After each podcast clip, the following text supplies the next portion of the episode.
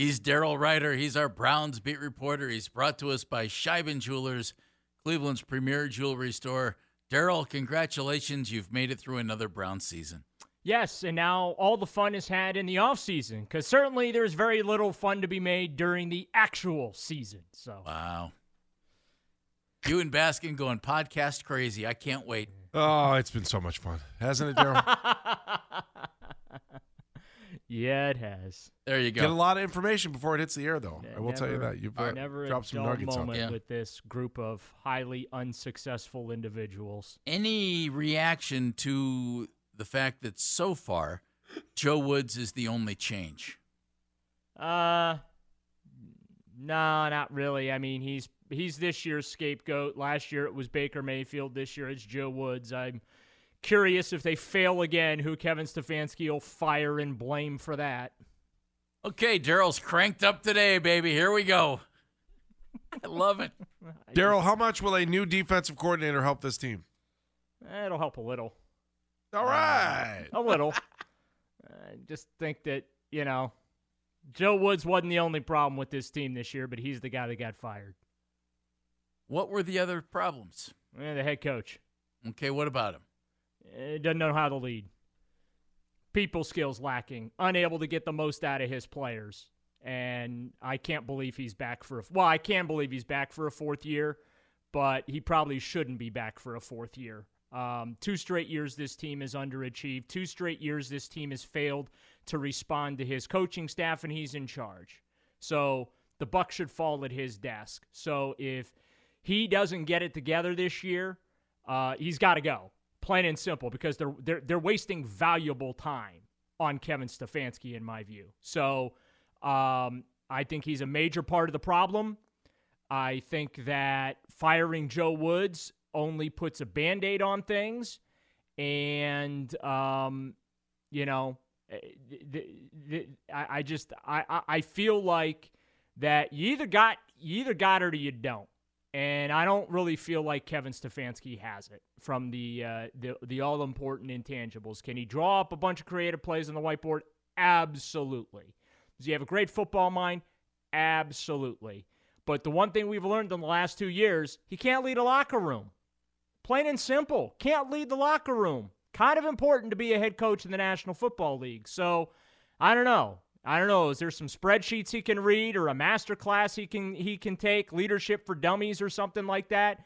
I, I- don't know. But he's got to be tremendously better to get this football team to respond to him. Because when you look across the NFL at teams that are in the playoffs and teams that are consistently successful, it's because the players respond to their coaches. And I just don't feel like the Cleveland Browns really respond all that much to Kevin Stefanski. All right, so as I'm listening to you say this, and I'm serious about this, this popped into my head. Eric Stratton is testifying in front of Dean Wormer, and he's like, if you're going to do this, isn't it a condemnation of the entire United States of America, right? and I thought, as you're going, I'm thinking, well, if you're if, if you don't want Stefanski around, doesn't that mean you don't want Andrew Berry? And if you don't want Andrew Berry, Paul Pode- DePodesta put them all. Shouldn't you blow it all up, Daryl? Oh, D- DePodesta should go. A hundred percent, he should go. Do the Baltimore Ravens have a chief strategy officer? Do the Philadelphia Eagles? Do the Miami Dolphins? Do the New England Patriots? Do- Does Bill Belichick have a chief strategy officer? Yeah, Bill. Like, what kind of a clown show are you running that you need to have a chief strategy officer? Oh, and by the way, you've won 15 games the last two years. So, Daryl, you've had a couple of days off. I can tell. I, I just the more I think think about some of the stuff I've heard in the last couple of weeks, and the more I think of this situation, the angrier I get for Browns fans because this was just such a wasted opportunity. These last year, last two years were such a waste. This is a team that was literally two to three plays away from the conference championship, and they're in last place. They are the worst team in their division again. And you've got the GM and the head coach up there in their season ending press conference cracking jokes. All right. So what's it going to take to change it then, Daryl? How, how do you? Is it going to change? Well, hopefully Kevin Stefanski hires his polar opposite to be his defensive coordinator, first and foremost. Because if they hire another Kevin Stefanski to be their defensive coordinator, uh, things are not going to go any better next year or next season, rather. So he needs to hire his polar opposite to be the defensive coordinator, first and foremost. Um, secondly, he needs to figure out how to effectively push the buttons within his locker room to extract the most out of his team.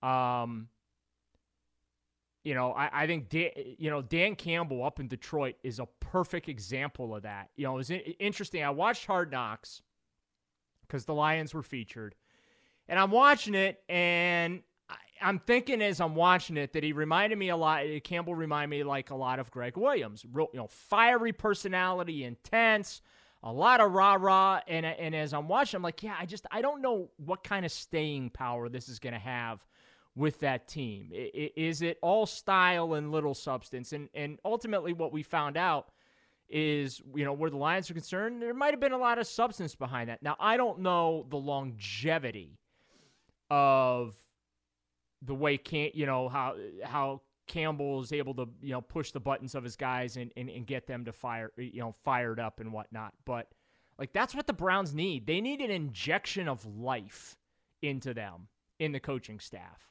Um, there is something to be said for the calm, cool, collected, even keel, nothing gets you high, nothing gets you low demeanor but the, the the when you start seeing your teams flatlining a little bit, that like that's when you got you got to inject some life into it. And I just I feel like that the Browns need some life injected into them, and that you know this isn't just you know 53 guys in a 60 man uh, 16 man practice squad going to work every day to do a job. And I kind of feel like that's what it, it is for players. Like, we're, hey, you know what? We're just here to do what Joe Woods tells us to do. He's the defensive coordinator. We're the employees. He tells us to do this, so we're going to do this. And that, you know, and I just, yeah, I, I just, football's a game of passion and emotion and wanting to just really take it to the opponent, you know, the other opponent stuff like that. And the the human element, the intangibles Missed big time by Andrew Berry, missed big time by Kevin Stefanski. And it's a big, big reason why this team has regressed in each of the last two seasons. Daryl Ruiter joining us, our Browns beat reporter. Do you like the candidates that are being interviewed for the defensive coordinator job? Jim Schwartz, head coaching and a lot of coordinating experience. Um, Brian Flores, head coaching, no defensive coordinating experience, but obviously has been a head coach and a, and a good defensive coach as well. Uh, I'd say they're the two at the top of my list. They're one A and one B on my list, and I'm not really interested in anybody else. Okay, I'm with you on that. By the yeah, way, I I think those are you pick between those guys. Um, Mike, to point, Mike Zimmer. Yeah. Okay. To me, it's Schwartz and Flores. Okay. Um, Schwartz Schwartz won a Super Bowl as the Eagles' defensive coordinator. Uh, as you mentioned, I, hey, he, I mean, he's got a lot of history here too. He goes all the way back to the uh, first iteration of the Browns. Yep. You know, the franchise that was actually worthy of your time and attention. Um, they uh, hired him as a scout, and then when the franchise relocated to Baltimore, that's when he be, he transitioned into coaching and was the became the outside linebackers coach of the Ravens, and uh, you know, all his time with the setting aside those years that he was the Lions head coach. And and here's the other thing too. He inherited an 0-16 team with the Lions, and in the third year got them to the playoffs, ending an 11-year playoff drought as well. So he's got a really impressive resume. He also has a, a bit of a fiery personality, which fits ex- fits exactly everything that I've described that the Browns need. Um, so uh, his his resume is really really impressive. Flores too, I feel like can inject some life uh, into uh, into this organization. Uh, I'm really not concerned about the discrimination lawsuit stuff because, quite frankly, I think he has a case. Um, and um, anytime I can poach somebody from the Steelers, you know what I mean? Yeah. Uh, you know, they are the the model of consistency as an organization, and you know, hopefully he's able to pick up a couple of intangible things from that organization that he can bring here uh, as well. But he, too, also very highly qualified, even though he's not held the title of defensive coordinator before. Daryl, what whoever comes in as defensive coordinator, what kind of dysfunction are they going to have to fix in the Browns locker room? Well, I don't know that it's dysfunction. It's just it it is uh, they need to breathe some life into the organization. Get you know get guys to fired up to play for them. You know what I mean? Like that's kind of important. um, if you've listened to any of Kevin Stefanski's victory speeches, they're about as compelling as his press conferences. So, like, they need someone to get them fired up. Uh, you need someone that doesn't come in with the employee employer relationship mantra, right? I'm the boss, you're the, you know, and you do what I tell you to do.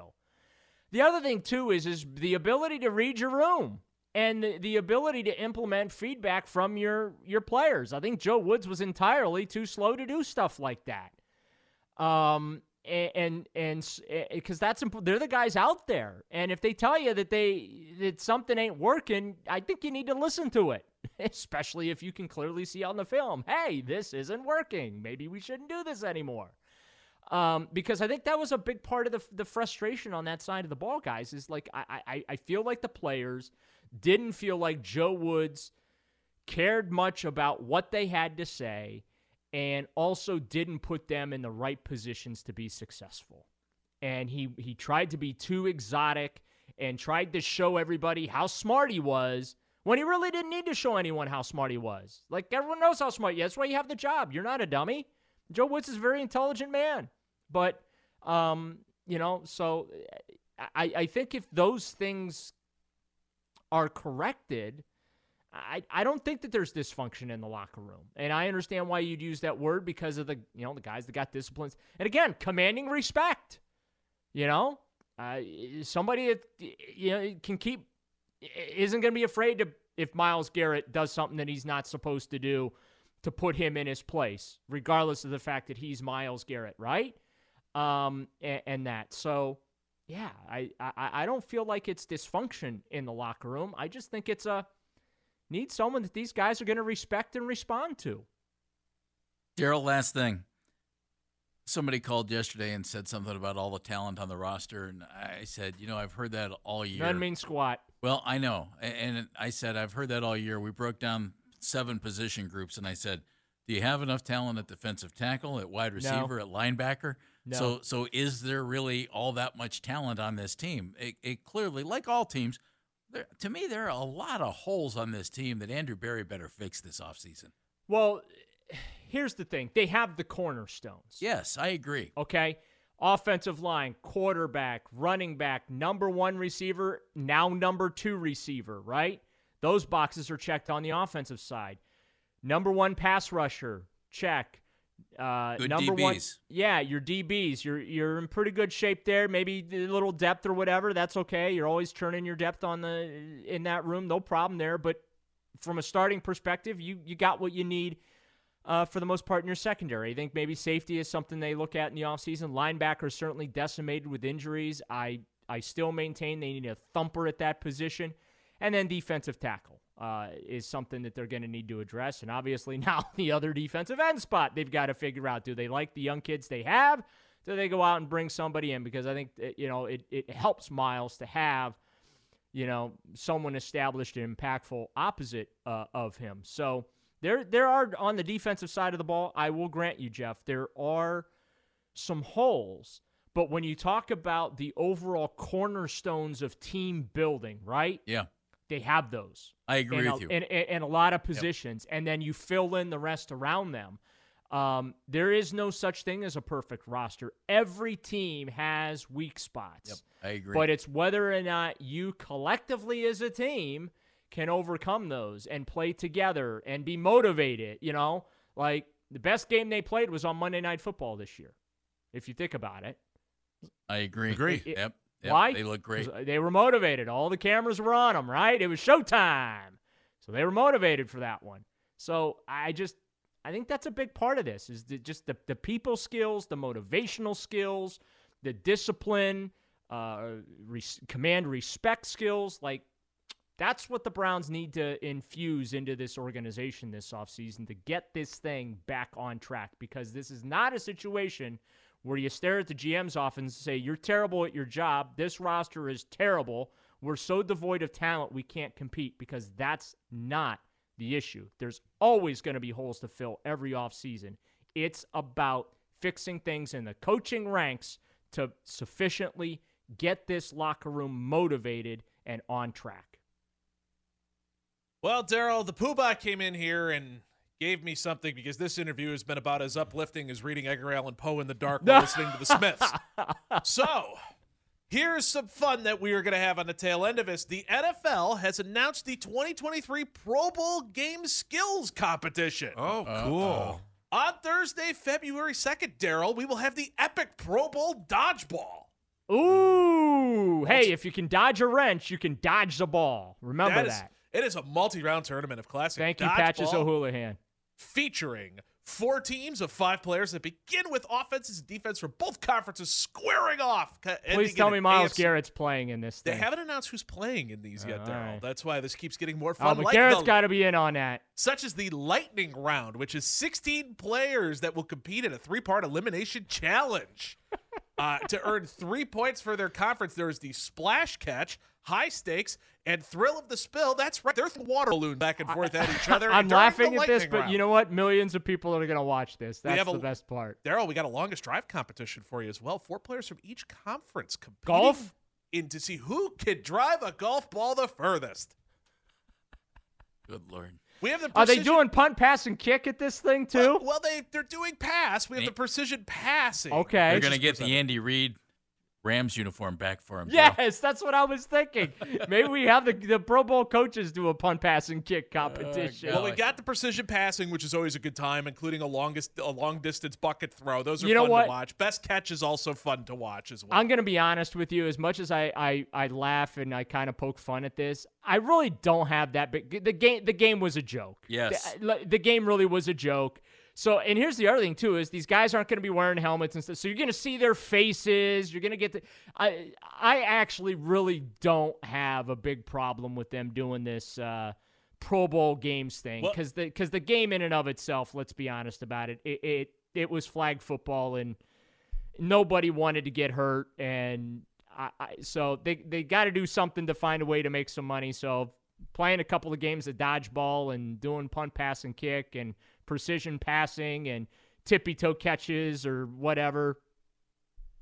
Well, there's also the bless 'em. kick tack toe, which is where the each team's kicker, punter, and ah. long snapper will complete See? in a giant tic tac toe competition. See, this is this brings into what they need to do to settle these ties. I think Yep. ties need to go away. They ought to have kickoffs after overtime. Just hey, penalty kicks, just like in soccer, right? As long as there's a landing spot for the Yep. shooter, everything will be Do, good. do do the NFL version of penalty kicks, man. Start like at the 35 and then every, you know, go go back and forth and you know, 5-yard increments and first kicker to miss, you lose. or These something. giggles courtesy of the Poobah. Daryl, thank you, buddy. Thanks, You're Joe. welcome, guys. Enjoy the offseason. Okay. Peace. Hope you feel better after you vented. It was like a Browns therapy Daryl session. It, it I just, you know, it's I get frustrated when I see talent not live up to its potential and opportunity get wasted. It really bothers me. And the, the what happened this year really bothered me because I thought they were a pretty good football team, and here they are. They're worse than the Pittsburgh Steelers, and those guys were rebuilding. I'll let you chew on that. Thank you, buddy. We'll talk to you soon. Daryl Ruiter, our Browns beat reporter, brought to us by Scheiben Jewelers, Cleveland's premier jewelry store.